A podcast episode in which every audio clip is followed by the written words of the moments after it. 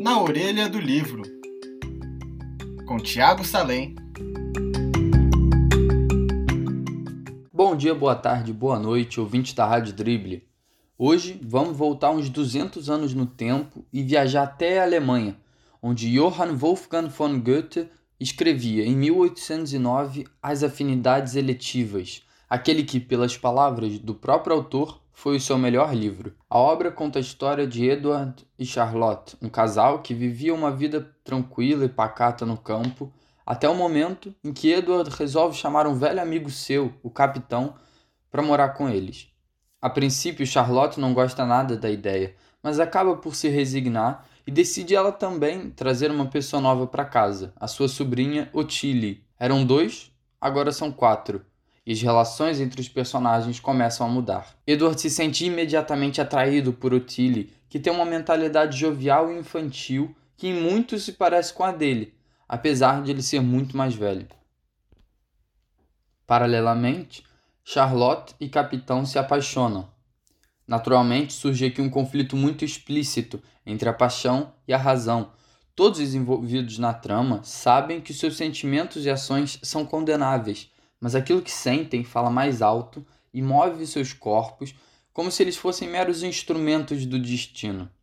É aqui que o leitor começa a perceber que, para Goethe, o amor não é só uma força metafórica, um sentimento, mas é uma força física que atrai os corpos uns aos outros independentemente da vontade dos personagens. Essa ideia de vidas governadas pela paixão fica muito clara na passagem em que os quatro discutem o conceito químico que dá título ao livro, as, as afinidades eletivas.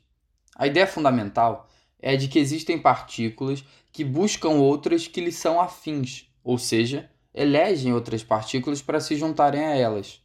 Goethe aplica essa concepção de natureza às pessoas, como se as partículas que constituem um corpo humano fossem naturalmente atraídas por partículas que constituem outro corpo, num jogo de seletividade quase pré-determinado. E é assim que Goethe se embrenha e se afasta do romantismo clássico.